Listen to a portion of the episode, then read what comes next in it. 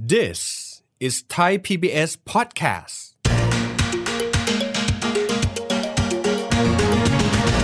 ถ้าน้ำขังรอการระบายเนี่ยสามารถที่จะมีแพลตฟอร์มให้ประชาชนเข้าถึงข้อมูลอย่างเป็นระบบอือฮึแล้วบอกว่าจุดเนี้ยมันมีปัญหาอยู่ แล้วคุณไม่ต้องไป แล้วคุณอย่าไป ถ้าเขาทำแบบนี้ได้เนี่ยข้อมูลในเมืองจะเป็นประโยชน์มากขึ้น และเขาใช้งานได้มากขึ้น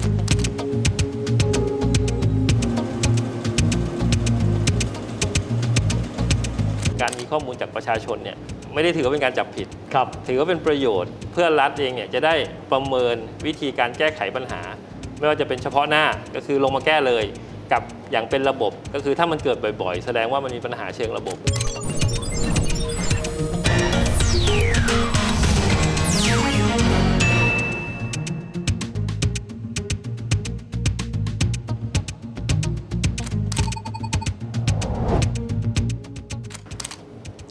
สวัสดีครับท่านผู้ชมครับ ยินดีต้อนรับเข้าสู่รายการเศรษฐกิจติดบ้านนะครับรายการที่จะทำให้ข่าวเศรษฐกิจนั้น เป็นเรื่องที่ง่ายและไม่ไกลตัวอีกต่อไป เพราะว่าสับสำคัญสำคัญที่ท่านอาจจะคิดว่าฟังแล้วไม่รู้เรื่องเลย เวลาติดตามข่าวเศรษฐกิจ รายการเราจะย่อยให้ง่ายขึ้นด้วยนะครับ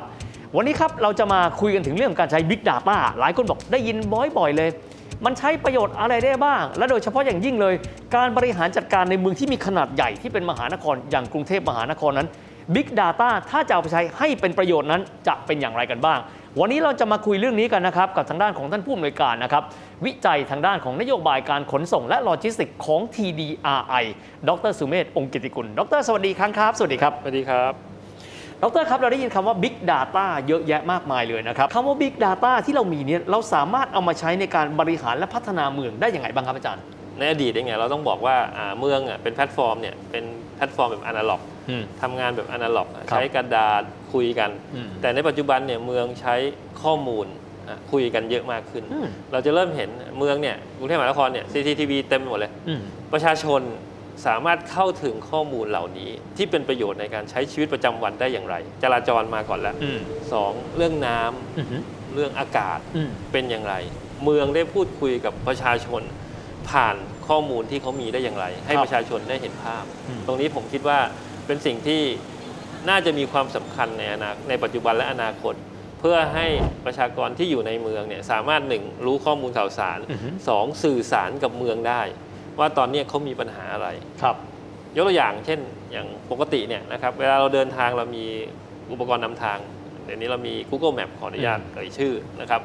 Google Map เนี่ยเป็นการใช้งานแบบ 2 ทางจริงเลยอืมอืมคือเวลาเราใช้เสร็จแล้วก็เปิดแอปพลิเคชัน แล้วเขาก็นำทางอืมแต่เวลาตอนที่ตอนที่เขานำทางไปเนี่ยเขาก็เอาข้อมูลการเดินทางเราเนี่ยไปประมวลผลได้ด้วย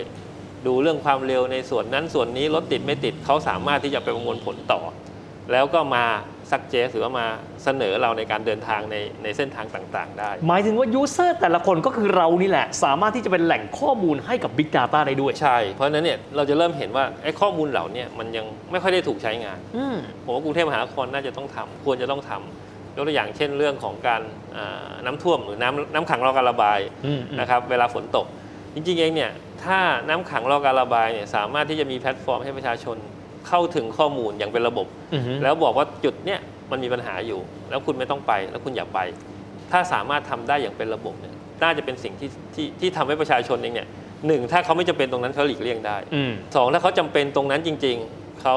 เลื่อนเวลาได้ไหมอืมรอน้ำระบายลงมา จะได้ไม่ต้องไปแล้วรถติดหนึ่งแล้วไปแล้วแบบรถเสียสองถ้าเขาทำแบบนี้ได้เนี่ยข้อมูลในเมืองจะเป็นประโยชน์มากขึ้น และครับเขาใช้งานได้มากขึ้น ตัวอย่างที่สองเช่น PM 2.5 PM อืม2.5เนี่ยเราจริงๆ ตอนนี้ข้อมูลก็เยอะเลยอะจุดนู้นจุดนี้นะครับ แดงมากแดงน้อย เมืองทำให้เป็นระบบได้ไหมอืมแล้วหาทางที่จะเก็บข้อมูล แล้วหาแนวทางการแก้ไขในอนาคตได้ด้วยอะแล้วก็มีวิธีการป้องกัน หรือว่า inform คนแถวนั้นว่าโอเค ตอนนี้นะ สาทรซอยนี้แดงมากใส่หน้ากากกันทุกคนอ่าโอเคอะไรอย่างนี้เป็นต้นซึ่งมันจะเป็นอินโฟ a t ชันที่ที่เป็นประโยชน์เพราะเนี่ยผมอยู่กรุงเทพเนี่ยผมจะได้ไม่ต้องใส่หน้ากากทุกวันครับ ผมจะใส่เฉพาะตอนที่ผมมีปัญหาในพื้นที่นั้นอ่า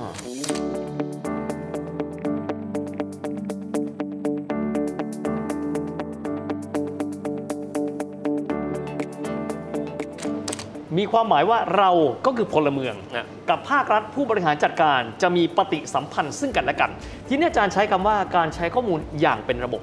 มีความหมายว่าต้องมีแพลตฟอร์มใหม่ในการวางจัดการให้มีปฏิสัมพันธ์ระหว่างกัน หรือว่าใช้แพลตฟอร์มที่เรามีอยู่แล้ว เพราะทุกคนเองก็เป็นแหล่งข้อมูล และทุกคนเองก็มีเทคโนโลยี ในการที่จะ feed ข้อมูลเหล่านี้ให้กับภาครัฐอาจารย์มองส่วนนี้ยังไง หรืออาจารย์มีต้นแบบในต่างประเทศไหมครับว่า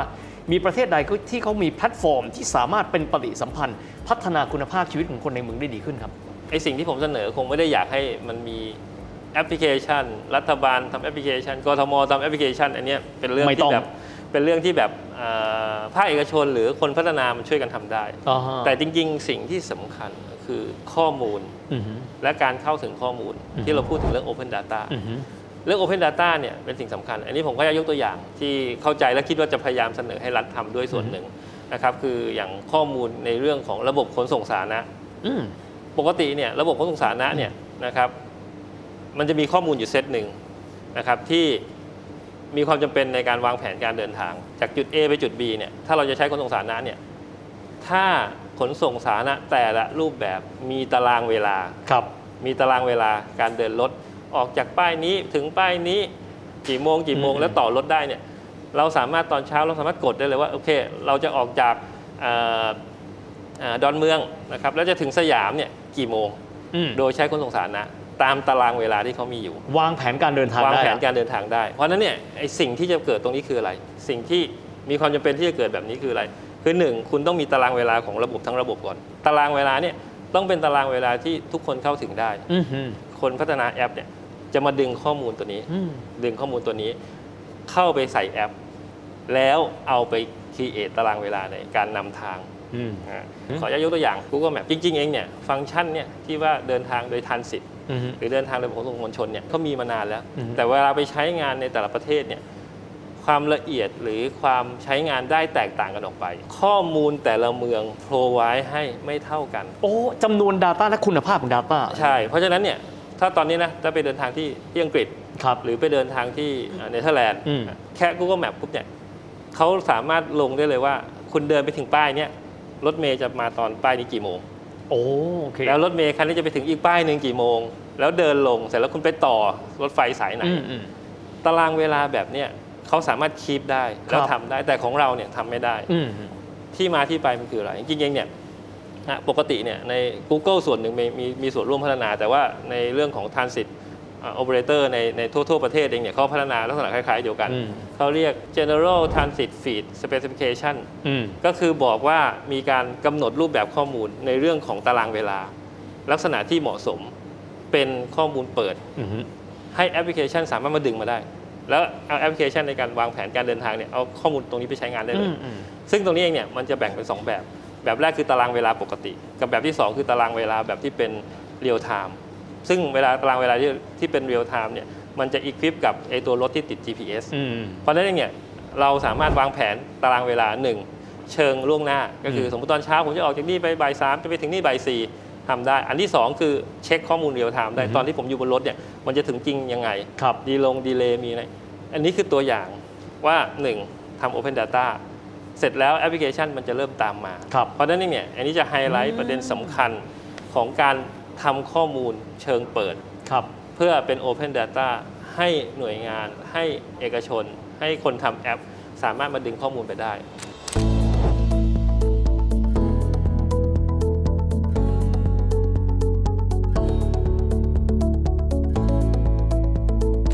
อาจารย์ครับแน่นอนที่สุดว่าถ้าเรามีข้อมูลข้อมูลแล้วอีกส่วนหนึ่งที่สำคัญมาก ๆ คือ เราคงจะต้องมีเจ้าหน้าที่ภาครัฐ เช่นท้องถิ่น เช่นกรุงเทพมหานคร ที่จะทำหน้าที่เป็นนักวิเคราะห์ ข้อมูลก็คือ Data Analyst วิศวกรวิเคราะห์ข้อมูลก็คือ Data Engineer นะครับ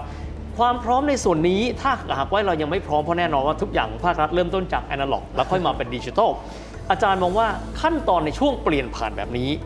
มีอะไรเป็นพิเศษบ้างอาจารย์พอมีตัวอย่างในต่างประเทศไหมครับว่าจากอนาล็อกสู่ดิจิทัลให้เกิดสัมฤทธิผลไม่ว่าจะเป็นจากภาคประชาชนก็ดี ผู้ผลิตแอปก็ดี และภาครัฐเดินไปด้วยกันมีประสิทธิภาพสูงสุดจะเป็นยังไงครับ ผมคิดว่าคงต้องวางเป้าหมายเมืองก่อนอืมว่าเป้าหมายเมืองเนี่ยเราอยากจะ apply นโยบายอะไรอืมรัฐเองเนี่ยแน่นอนมีข้อจำกัดอยู่แล้วในเรื่องของทรัพยากรไมันจะเป็นบุคคลงบประมาณอืมนะครับเพราะฉะนั้นเองเนี่ย การพัฒนาบุคคลกับงบประมาณให้สอดคล้องกับระบบดิจิทัลเนี่ยคงเป็นโจทย์ภาครัฐที่คงต้องทำอย่างต่อเนื่องอืมอืมแล้วค่อยๆแบบถ้าถ้ารัฐช้ากว่ากว่าเอกชนในเรื่องของอ่าศักยภาพในเรื่องของดิจิทัลศักยภาพในเรื่องของอาข้อมูลสารสนเทศไอทีเทคโนโลยีเนี่ยรัฐก็ต้องค่อยๆเดเวลลอปตัวเองอืมอย่าทิ้ง อย่าปล่อยให้เอกชนทำฝ่ายเดียว รัฐก็ต้องทำตามด้วยผสมผสมกันไปอืมแต่ทีนี้เนี่ยโมเดลในต่างประเทศเองที่ถ้าจะมี ก็คือเรื่องของการให้เอกชนมาร่วมดำเนินการอืมแล้วก็อาจจะมาร่วมดำเนินการแทนขอจะยกตัวอย่างเช่น ในต่างประเทศการบริหารจัดการที่จอดที่จอดรถเนี่ยเป็นหน้าที่ของCity เป็นหน้าที่ของเมืองเป็นหลักอยู่แล้วอืมไม่ใช่เป็นหน้าที่ตำรวจ บางประเทศก็ถ้าเมืองเป็นคนคอยดูแลเนี่ยเขาก็อาจจะให้เอกชนเนี่ยรับภาระบางส่วนครับอาจจะมีการทำเป็น PPP ให้เอกชนไปดูเรื่องที่จอดรถไปคอยจับคอยปรับ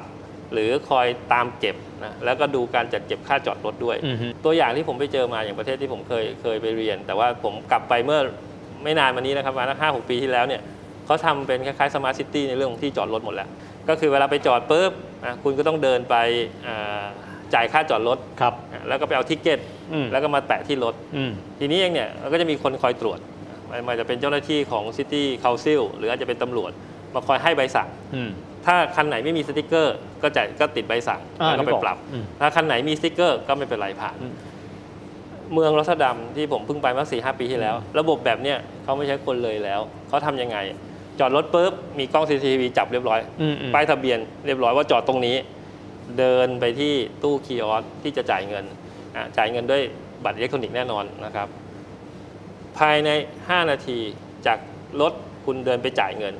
ถ้าคุณไม่จ่าย ถ้าคุณไม่จ่ายใบสั่งส่งถึงบ้านแล้วอืมในวันรุ่งขึ้น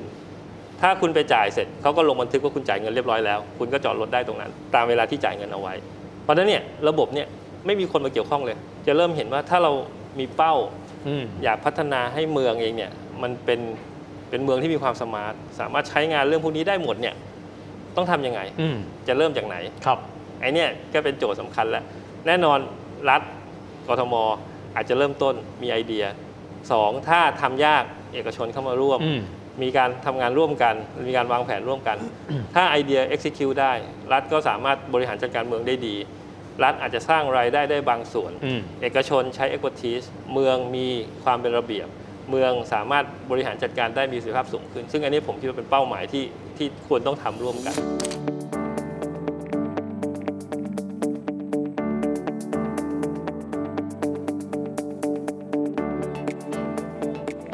ลดต้นทุนได้ด้วยจากเทคโนโลยีที่มี ท้ายที่สุดนี้ครับอาจารย์ เรามี Smart City เราจะมี Smart Government เราจะมีต่างๆ ก็ตามแต่ Smart Citizen ครับอาจารย์ครับบทบาทของภาคประชาชนในการที่จะร่วมกันผลักดัน ให้เรากลายเป็นแหล่งข้อมูล และผู้ส่งมอบข้อมูลให้เป็นประโยชน์มากที่สุดในการพัฒนาเมือง อาจารย์มองว่ามีข้อแนะนำอะไรบ้างครับ หลายๆ Net Citizen เราเนี่ยเริ่มีการพัฒนาแอป อย่างเช่นการรายงานอืมรายงาน หลุมรายงานบ่อรายงานจุดบกพร่องต่างๆ ของเมือง ซึ่งตรงนี้เองเนี่ยผมคิดว่าเป็นเป็นไอเดียที่ดี และเป็นไอเดียที่สำคัญ รัฐเองเนี่ยอาจจะต้องเข้ามาหนุนอืมนะครับในเรื่องพวกนี้ว่าจะทำยังไงเนี่ยรับข้อมูลจากประชาชนทั่วไป เพราะว่า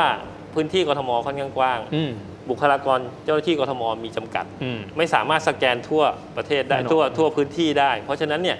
การมีข้อมูลจากพื้นที่ การมีข้อมูลจากประชาชนเนี่ย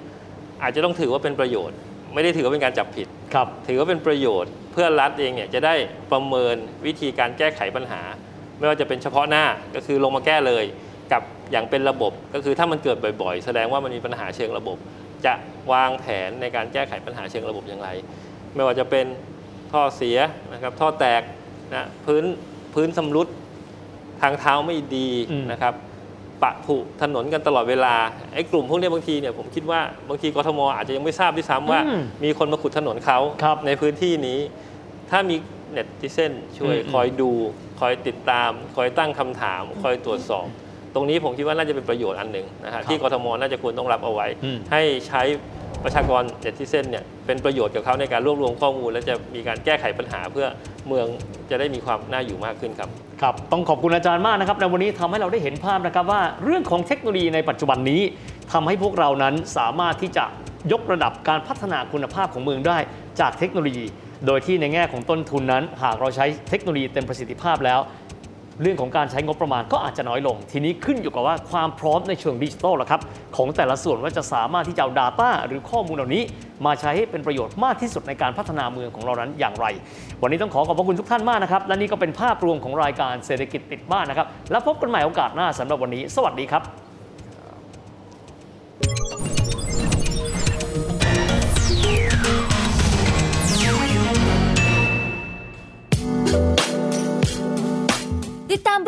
ทางเว็บไซต์และแอปพลิเคชันของไทย PBS Podcast